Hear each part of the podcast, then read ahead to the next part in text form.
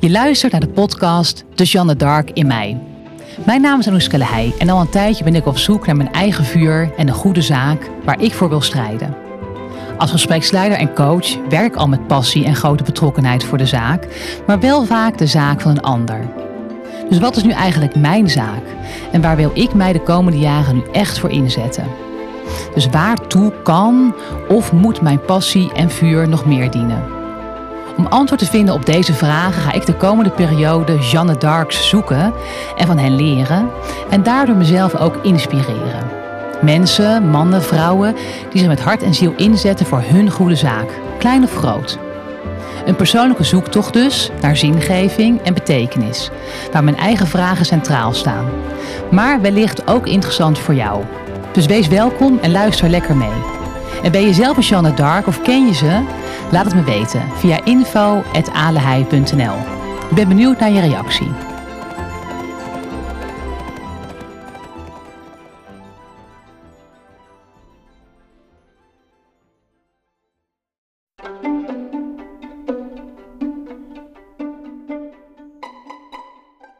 Zoeken naar een nieuw paradigma. Waar gaat het jou nu om? En welke waarden vind jij belangrijk? Vandaag spreek ik met Sia Attaredian, organisatiefilosoof en mijn Jeanne d'Arc. Op zijn zevende kwam Sia samen met zijn moeder en zus vanuit Iran naar Nederland als politiek vluchteling. En van het opvangcentrum in Zwolle naar het AZC in Groesbeek, studerend in Nijmegen en Rome, laat Sia zich nu leiden door rechtvaardigheid en het goede willen eren. Want, zegt hij, als je je eigen morele kompas hebt gevonden, kun je al je keuzes en stappen daaraan verbinden. Luister je mee?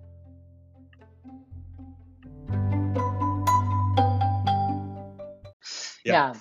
ja. want Sia, jij bent mijn, uh, een van mijn eerste gasten voor de podcast, uh, de Jeanne d'Arc in mei. En ja, Jeanne d'Arc was natuurlijk echt een, een strijdster. Um, heb jij ook iets waar je voor strijdt? Heb ik iets waar ik voor strijd? Ik heb, uh, nou daar komen we misschien straks vanzelf op. Maar iets wat mij de laatste tijd een beetje door mijn hoofd slingert en ik quote hem niet graag, want het is een controversieel uh, figuur. Maar Heidegger heeft iets gezegd in de trend van. Uh, the most thought-provoking thought is that we are still not thinking in these thought-provoking times. Dus dat, het, dat ik het lastig vind dat de uh, authentieke filosofische reflectie dat dat ontbreekt. Hè? Dat, dat je in een tijd zit waarin je op zijn minst even na mag denken: uh, kloppen de huidige paradigma's nog wel? Uh, en dat bedoel ik helemaal niet in goed of fout, maar dat we even onderzoeken uh, of het denken over het denken, of dat nog wel goed zit.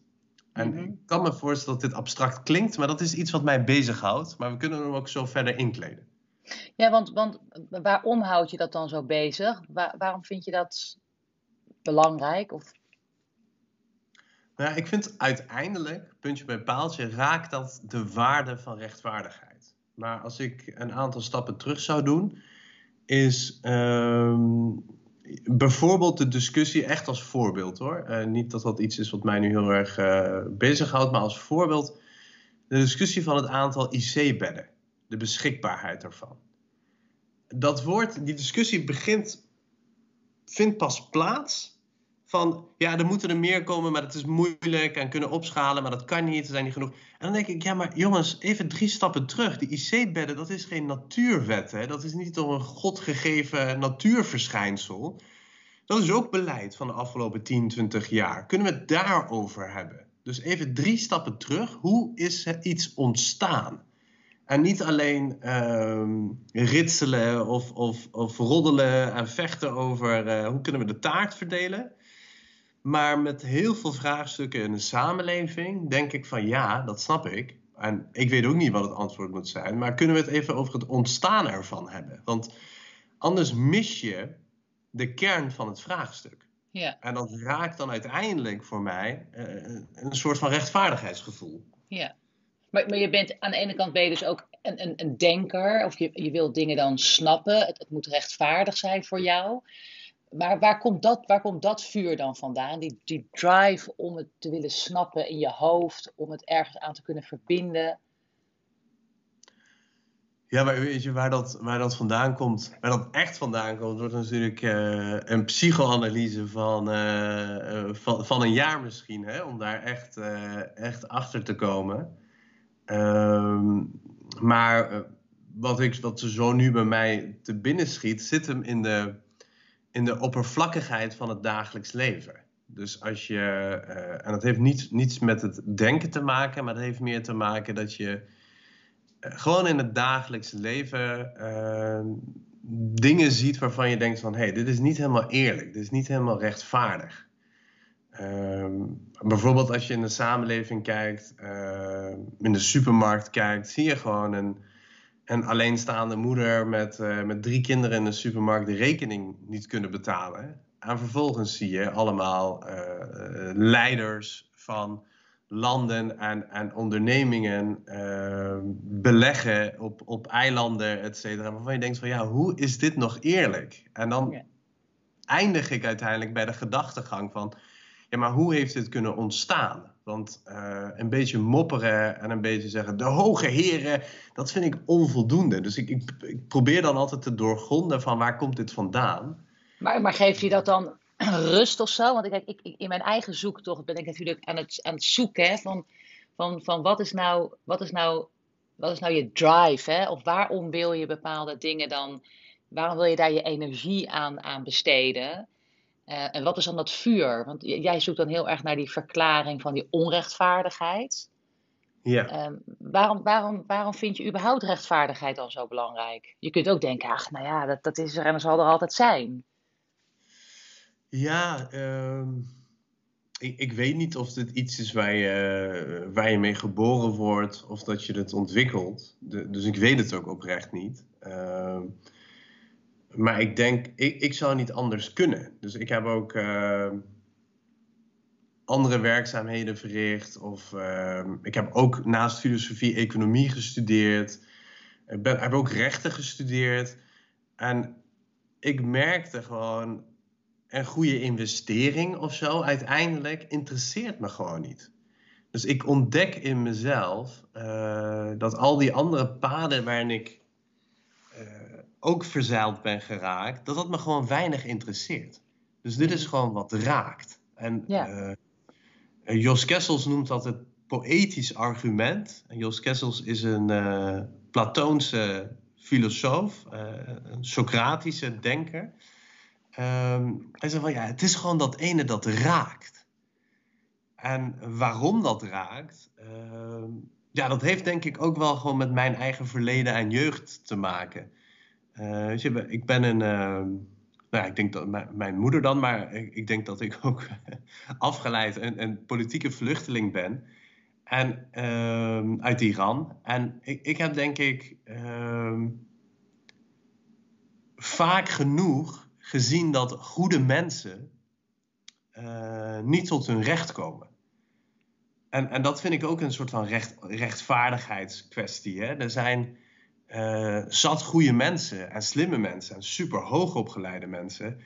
Die heb ik in, in, uh, in de AZC, waar ik zelf opgegroeid ben, die heb ik echt zien zoeken in de Nederlandse samenleving. En dan lag het niet aan intelligentie, dan lag het niet aan opleiding, dan lag het niet aan maar het, het is gewoon een, een systeem dat mensen uit elkaar trekt. Terecht of onterecht hoor. Dus je legt het ook niet helemaal bij het systeem. En dan denk je van ja, hoe zouden we dat anders kunnen doen? Hè? Hoe zouden we ervoor kunnen zorgen dat de juiste mensen uh, ook de juiste dingen gaan doen? Ik ben bijvoorbeeld ook adviseur leiderschapsontwikkeling en ik gebruik daarin filosofie. En heel lang was het een soort van postmodernisme. Van ja, alle ideeën zijn goed, alle bijdragen zijn goed. Maar vervolgens kijk je daar gewoon goed naar en denk je, ja, sommige gedragingen zijn misschien wel beter dan andere gedragingen. Iemand die mensen erbij betrekt, ruimte geeft, ondersteunt. Ja, dat is misschien een betere set aan kwaliteiten dan iemand die mensen onderdrukt en uh, uh, uh, het instrumentalisme hè, van ik moet deze getalletjes invullen, want dan krijg ik een bonus van mijn leidinggevende.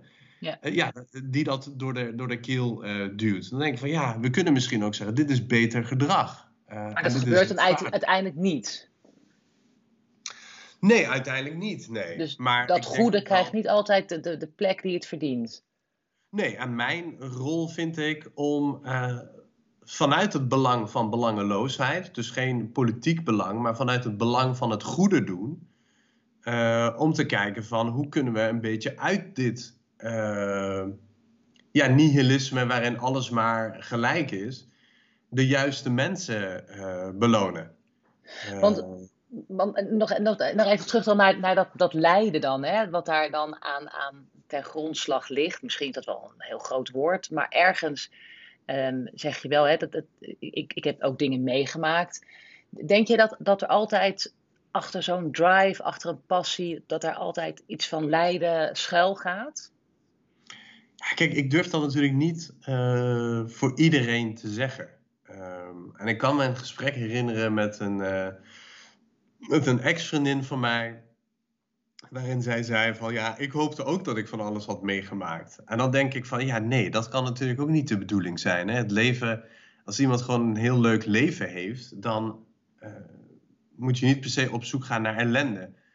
Uh, maar het is wel iets waarvan uh, bijvoorbeeld Nietzsche, uh, bijvoorbeeld Viktor Frankl, bijvoorbeeld Heidegger zegt van nou ja, er is wel een ontkoppeling nodig. Er is wel uh, to live is to suffer and to survive is to find meaning into suffering.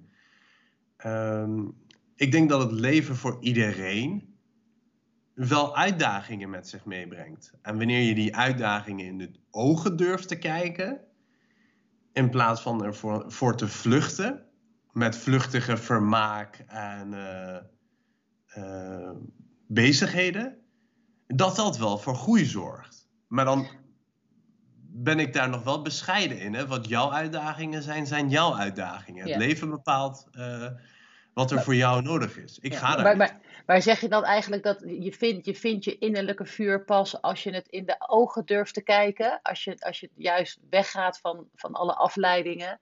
Want dat is natuurlijk ook mijn zoektocht. Hè? Zeg je dan van je moet juist naar die, naar die ellende of naar die pijn. En dan, daar zit ook je vuur. Is, is dat dan? Dat denk ik. Dat denk ik. En, die beweging heb jij gemaakt? Uh, ja, het is natuurlijk heel onbescheiden om uh, te zeggen ja, maar ik probeer oprecht te denken. Dat is een beweging die je, dat is denk ik net als douchen.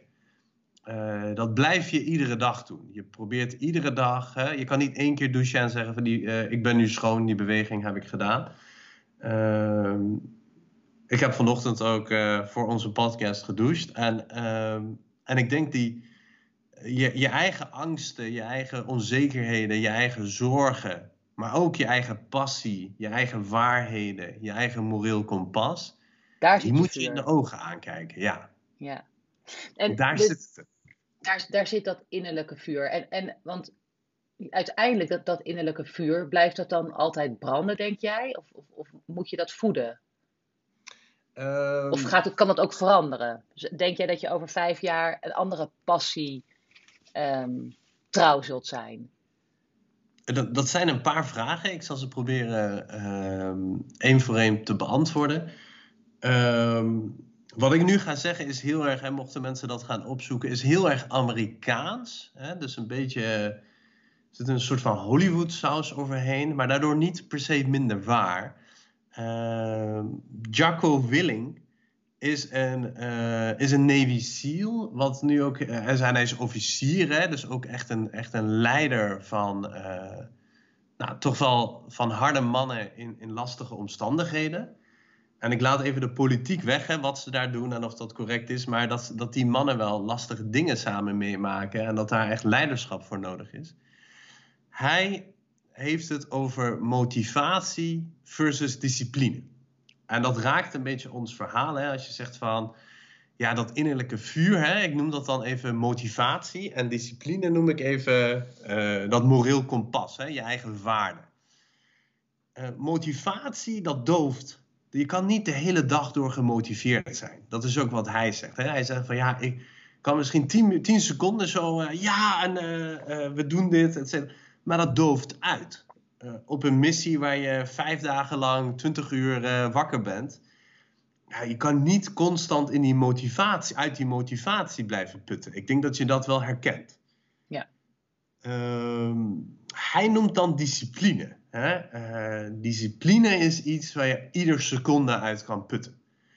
Nou, ik, ik, ik vertaal dat meer als je eigen innerlijke waarde en je eigen moreel kompas. Hè? Ik noemde dat rechtvaardigheid. Hè? Hoe hard uh, het ook stormt. Ehm, als ik op een schip zit met een moreel anker, met een moreel kompas dan kan dat schip wel alle kanten op vliegen, maar ik weet nog steeds waar ik ben. Ik heb nog steeds een anker, ik heb nog steeds een kompas. Dus ik vind je eigen vuur vinden, dat, dat is hartstikke goed. Je motivatie vinden, dat is hartstikke goed. Maar je hebt ook een, en Jaco noemt dat dan discipline, maar ik noem het, je hebt ook een moreel kompas nodig. Je hebt ook die waarden nodig, waardoor je ieder moment, eigenlijk als een soort van spiekbriefje, eigenlijk als een soort van kompas, Ehm, naar kan kijken. Maar, hoe, hoe heb je dat? Krijg je dat? Ontdek je dat? Um, zit dat in dat, in dat lijden verstopt? Um, nou, ik, ik, dat, is, dat is methodisch en ik kan daar wel iets over zeggen. maar hoe, heb jij, hoe heb jij gevonden dan? Ook methodisch? Ja, ik ben, iemand zei een keer, en dat was een, ik deed een keer een selectieproces ergens. En er zat een uh, hele, hele goede, maar ook uh, iets oudere dame als psycholoog was daar aanwezig. Uh, en ik werd natuurlijk van onder en boven geanalyseerd en rollenspellen, et cetera. Zij zei op een gegeven moment tegen mij, jij bent een autodidact. dus, nou, dus per se... Mooi. ja, dat ben jij.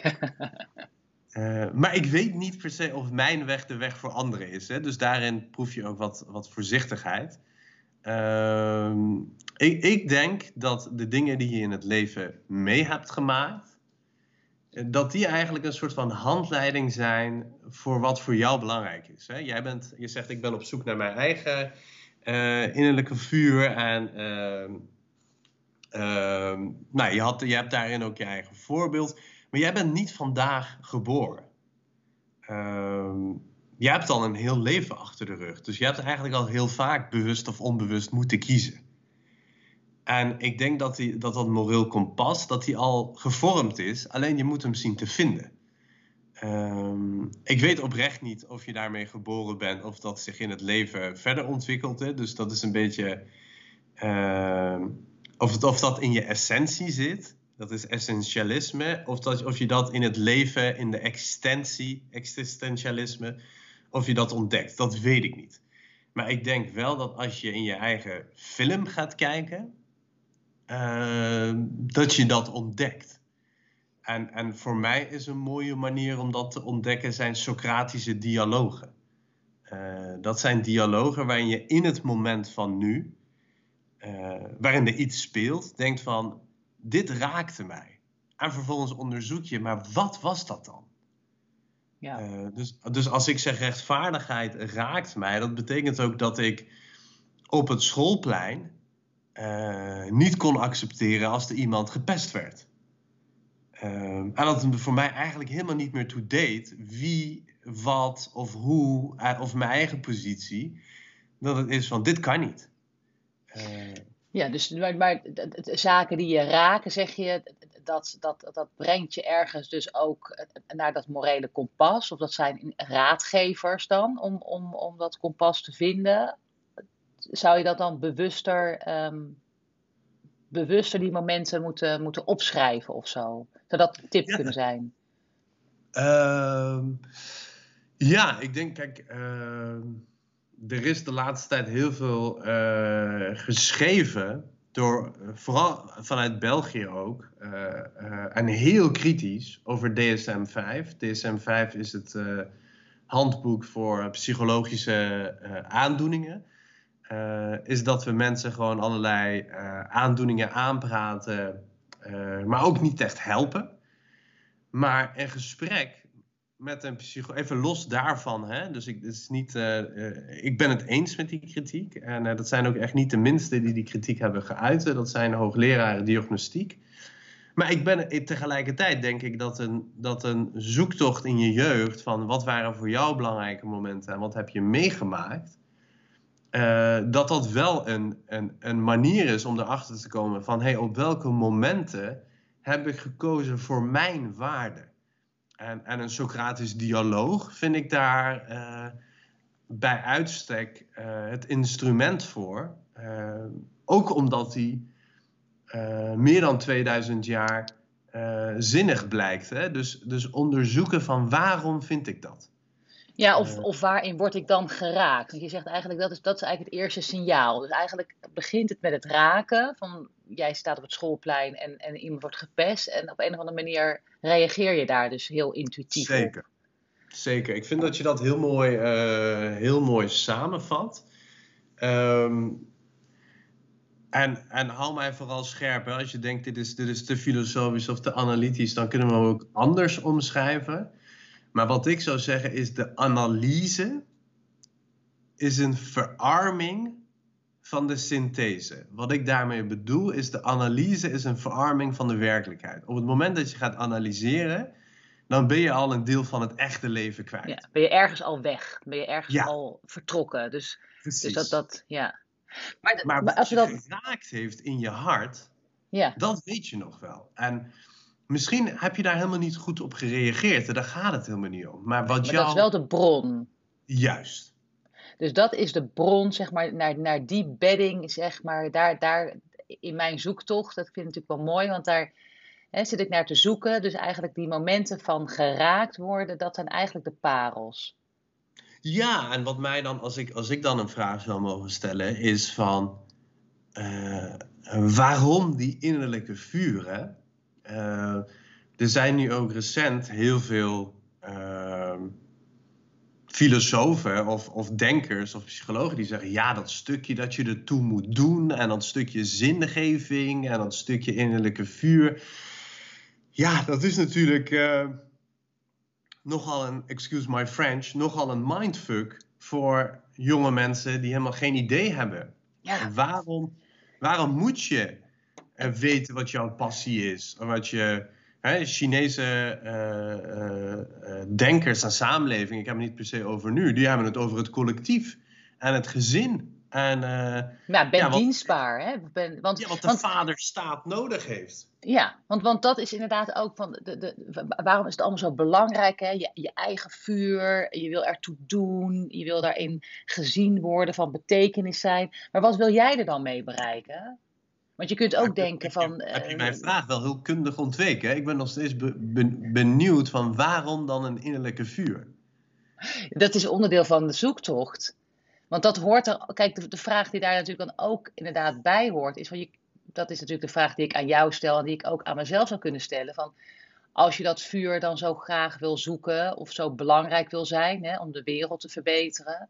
Jij zegt ook, hè, ik, ik, ik wil dat de, de goede mensen eh, gezien worden. Hè? Dus dat, dat, dat, dat, dat zij ook de erkenning krijgen die ze verdienen. Um, waarom, waarom wil je dat dan zo graag? Hè? Voor, voor wie doe je dat dan eigenlijk? Of voor wie doe je dat echt? Want ik, ik geloof dat je het altijd voor iets of iemand doet. Of misschien voor jezelf. Maar er zijn genoeg mensen die gewoon het leven leven. En niet zo ingewikkeld daarover na hoeven denken. Of zichzelf zo centraal stellen. Nou ja, daar, daar kunnen we. Dat zijn, dat zijn ook weer. Uh, ik, Heel veel vragen.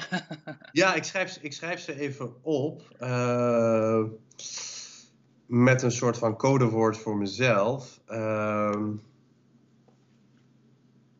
zou je de eerste vraag nog even kunnen... Nou, eigenlijk, nee, nee, nee, eigenlijk maar de simpelste vraag is denk ik... wat wil jij er dan mee bereiken? Hè? Want wat levert het je op door zo'n levenshouding te hebben. Kijk, je, je, je, je noemde van, uh, en ik dacht, ik denk uh, dat je toen nog een beetje nog over jezelf had. Die zei de wereld verbeteren.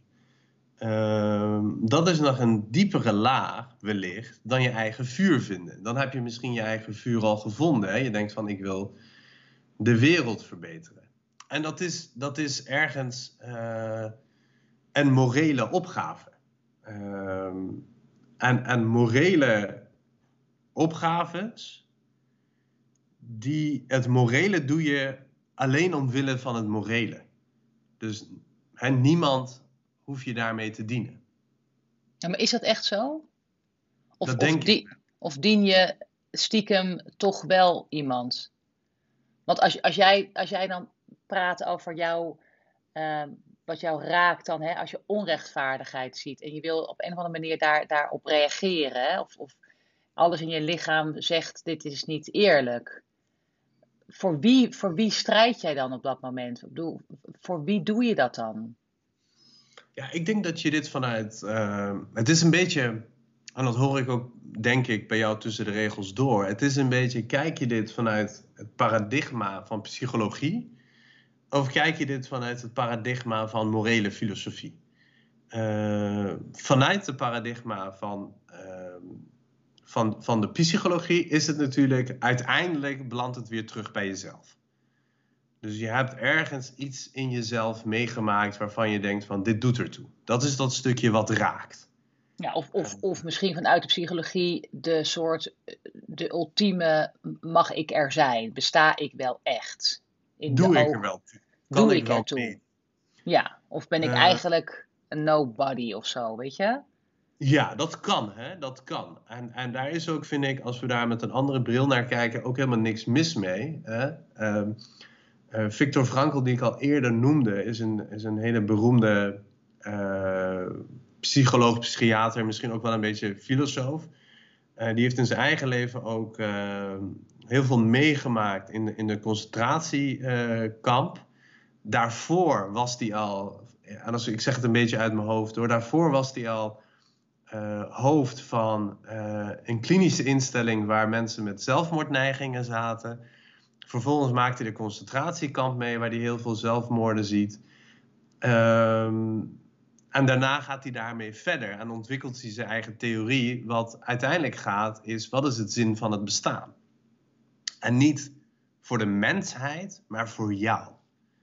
Dus zijn eerste vraag is ook, en dat is best een heftige, is waarom maak je er dan geen eind aan? Als het allemaal zo moeilijk is en eh, eh, zo heftig, waarom maak je er geen eind aan? En dan komen mensen met de redenen waarom ze er geen eind aan maken. En, en hij maakt dan de koppeling ook met de concentratiekamp. De, de een doet dat voor zijn werk, de ander doet dat voor zijn geliefde. De ander heeft nog eh, iets wat hij nog in het leven mee wilt maken. En dat is denk ik heel erg subjectief.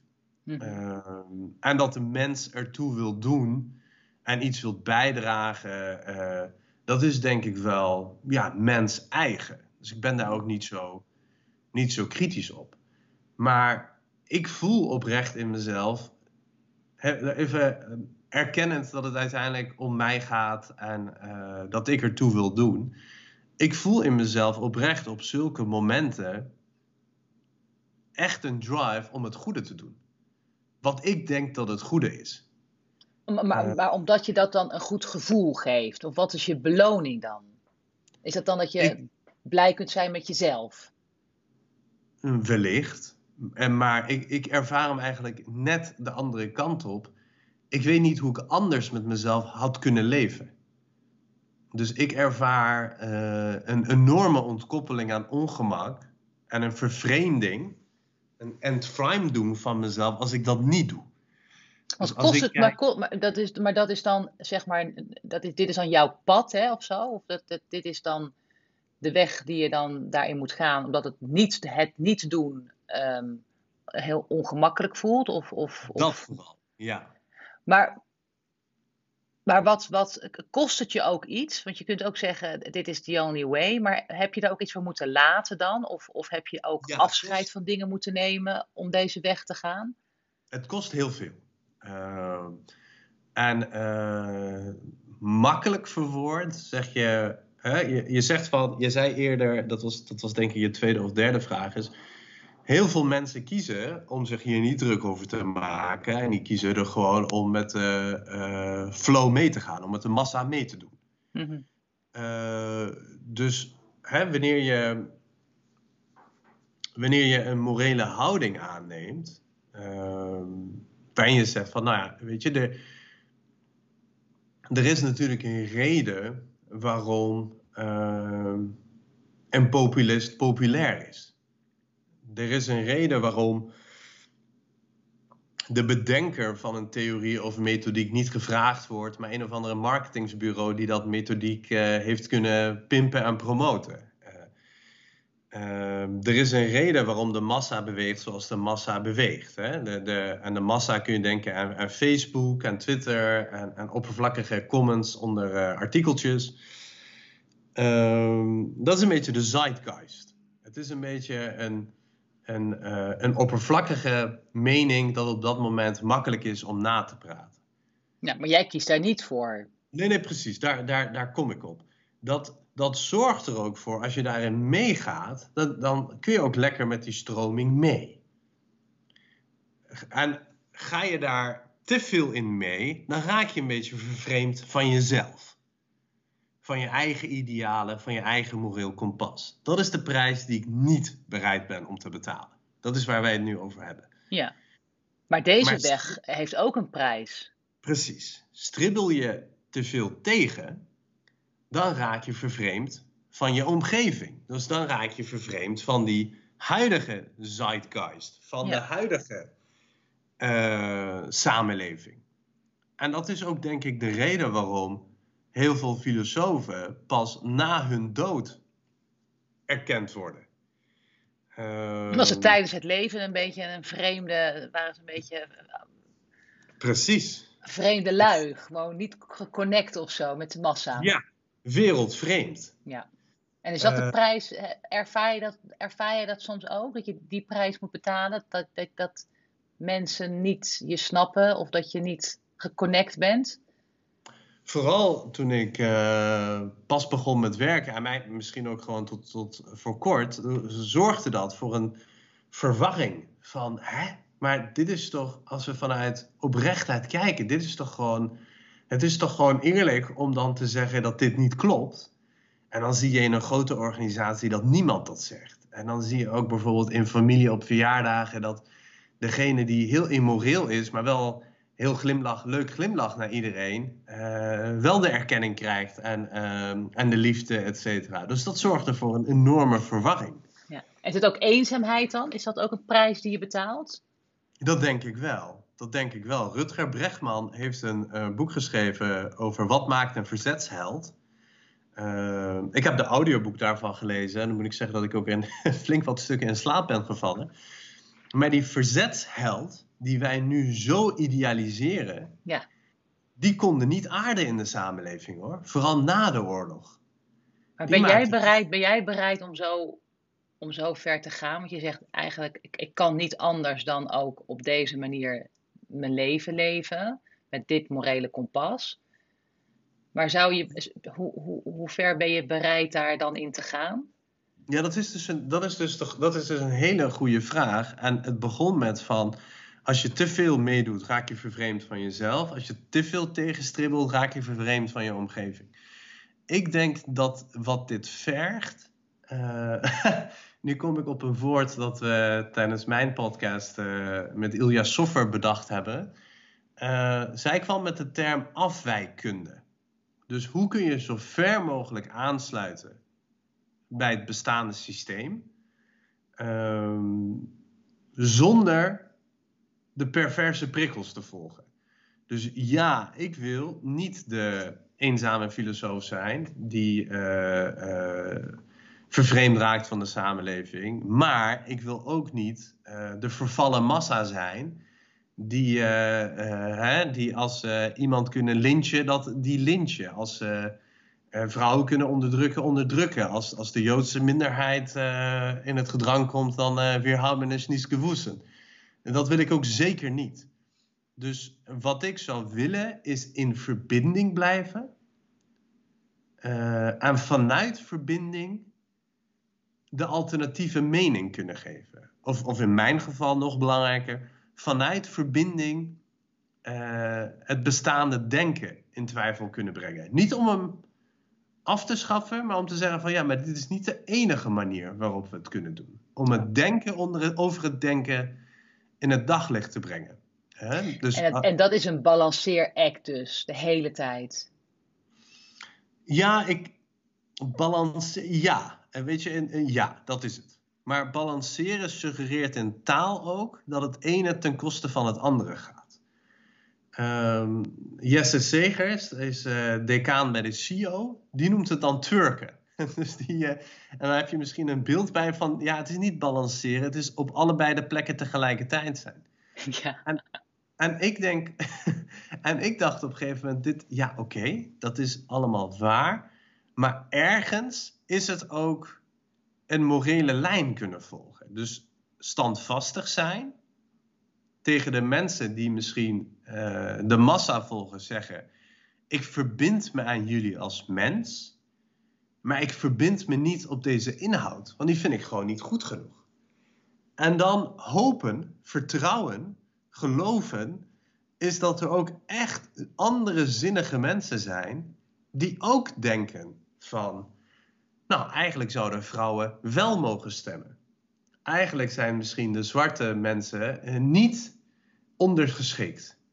En dat, je ziet zat momenten in de historie dat die standvastigheid heel eng is, maar uiteindelijk ook wel een redelijke following heeft. Dat er, dat er een, een grote stille minderheid is die niet weet hoe ze van zich moeten laten horen. Dus uiteindelijk vind ik balanceren misschien ook een klein verraad ten opzichte van het goede. Ik denk als je vasthoudt aan het goede, dan zijn er ook voldoende goede mensen, zinnige mensen, die dan volgen. En die meedoen en die daarmee eigenlijk ook gaan leiden.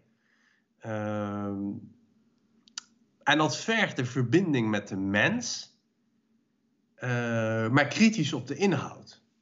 Nou, en ik vind het eigenlijk ook wel mooi, want dat, dat, en dat vragen ze ook weer de verbinding met je, met je eigen bron, om, om, om dus standvastig te zijn. Dus dan komen we eigenlijk weer terug op dat moment dat jij geraakt wordt op dat schoolplein, um, in dat onrecht wat zich dan afspeelt voor jouw ogen. Um, ja. Hoe je dan eigenlijk werkt, vind ik eigenlijk wel mooi, want dan is de cirkel ook weer rond. Want dan Juist. leg je ook dat lijntje weer naar binnen naar je eigen hart. Um, om vervolgens ook weer standvastig in je morele kompas uh, te kunnen zijn. Ja, sterk. Wat fijn dat je dit samenvat. En ik ga dat lijntje nu weer naar buiten leggen. Dus ik vind het heel fijn uh, en mooi hoe je dit uh, samenvat. Vat. Tegelijkertijd, dus we gaan nu verder, hè? dus alles wat je zegt is waar, wat mij betreft. Tegelijkertijd ben je een sociaal wezen je bestaat niet alleen op de wereld. Dus leuk die eenzame, uh, heldhaftige filosoof, of moreel mens, of verzetsheld. Maar je bent nou gewoon eenmaal een sociaal dier. Dus die afwijkkunde, uh, het goede doen, daar heb je ook gewoon anderen voor nodig die jou steunen. Niet tegen jou zeggen, je bent niet knettergek. Uh, ik zie het ook zo. En dat kun je in de moderne samenleving, kun je dat uh, met een coach kun je dat realiseren. Je kan uh, uh, een community vinden, maar uiteindelijk is dat alternatief zijn niet iets wat je alleen doet. En dat is precies het punt waarin ik van de oude filosoof wil afwijken, is die, hè, Nietzsche was echt een geniale denker. Dat werd volgens mij op zijn, ik maak nu een grapje, op zijn twaalfde hoogleraar en, en, dit is trouwens geen grap. Zonder af te studeren werd hij in één keer professor. Hè? Dus met afstuderen, zonder te promoveren, werd hij in één keer professor. Maar die is wel knettergek, uh, huilend, uh, met zijn armen om een paard. Uh, heeft zijn verstand hem verlaten. En dat is het punt waar ik afscheid neem. Ja, dat is de prijs die jij niet wil betalen. Precies. Dat is het punt dat ik afscheid neem van de, van de authentieke denker doe dit in een community. Vind mensen, en die zijn er. Uh, en dat merkten we ook met afwijkkunde. Hè? We bedachten de term en dachten na. Uh, hadden we daar een community omheen. En uh, allemaal mensen die, die op die post reageren en heel enthousiast zijn. Dit speelt blijkbaar bij de mensen. Die, dit heeft hun ook geraakt. Hè? Ehm, nou ja, en, en, en ja. Het enige wat ik daar nog aan toe wil voegen is dit is geen eenzame, heldhaftige reis. Je voelt wel eenzaamheid aan het begin, Maar blijf vooral in verbinding met je omgeving. Want je wilt niet de eenzame doodsterven. Hè? Socrates hebben we vergiftigd. Ja. Jezus hebben we opgehangen. Ehm, nou ja, in ieder geval, jij, jij, wil, jij, jij wil niet die eenzame dood sterven. Hè? Want ik, ik, ik, ga in mijn zoektocht nog meer Janne spreken. Ik ben eigenlijk wel benieuwd of er, of, er, of er mensen bereid zijn om zo ver te gaan dat ze ook die eenzame dood eh, kunnen accepteren voor hun uh, uh, idealen. Um, maar je, ik, ik wil jou in ieder geval heel erg bedanken voor dit, uh, voor dit openhartige gesprek. Ik vond heel mooi en, en alternatief zijn. Ik vind het ook wel uh, leuk. Dus, dus Janne, Dark of, of de, de alternatieveling, maar wel altijd in, uh, in verbinding. En, en misschien nog tenslotte, hè, want als je nog één, één tip mag, mag geven hè, aan mij of aan jezelf, of aan de mensen die luisteren, wat, wat, wat doe jij dan om dat vuurtje zeg maar alive te houden, even los van al deze bedenkingen? Is er nog iets wat je leest? Is er nog iets wat je, wat je doet? Um, hoe jij jezelf oplaat? Um, ik denk dat dat uiteindelijk uh, in verbinding met uh, praktische filosofen is. Hè? Uh, en wat ik daarmee bedoel is, dat is voor mij uiteindelijk Ehm, in mijn inspiratiebronnen. In mensen die ervoor zijn gegaan, maar ook in mensen die het nu nog doen. He, dus en misschien praten gewoon met ze. Is, is dat dan wat je doet? Ja, en misschien lezen. Als ze niet meer leven, is het lezen. Uh, en als ze leven, is het praten. En ik vind het Socratische dialoog daar een mooi voorbeeld van, omdat je je eigen probleem op dat moment op tafel legt. En die kleed je helemaal uit tot je uiteindelijk bij een waarde komt. En die waarde, die botst altijd met een andere waarde. En dat maakt bescheiden. Dus, dus vrijheid, dat botst met gelijkheid. Allebei leuk, maar dat botst. En uiteindelijk vanuit een bescheidenheid ga je die paradoxen onderzoeken. Maar je kiest daarin ook jouw weg. En dat houdt je zinnig en gezond. Mooi. Sia, ik dank jou heel erg uh, hartelijk uh, dat jij uh, mijn Jeanne d'Arc wilde zijn. Um, dus heel graag tot binnenkort weer. Dankjewel. Ja, jij ook heel erg bedankt. Ik, ik weet niet of dat een te grote eer is om jou Jeanne d'Arc te zijn, maar ik, ik hoop dat die andersdenkenden elkaar steeds meer vinden, zodat we uiteindelijk ook anders kunnen doen. Want het zit uiteindelijk in, in samen anders doen, zodat de wereld een, een klein beetje mooier wordt. Heel mooi. Gaan we voor zorgen. Dankjewel. Jo.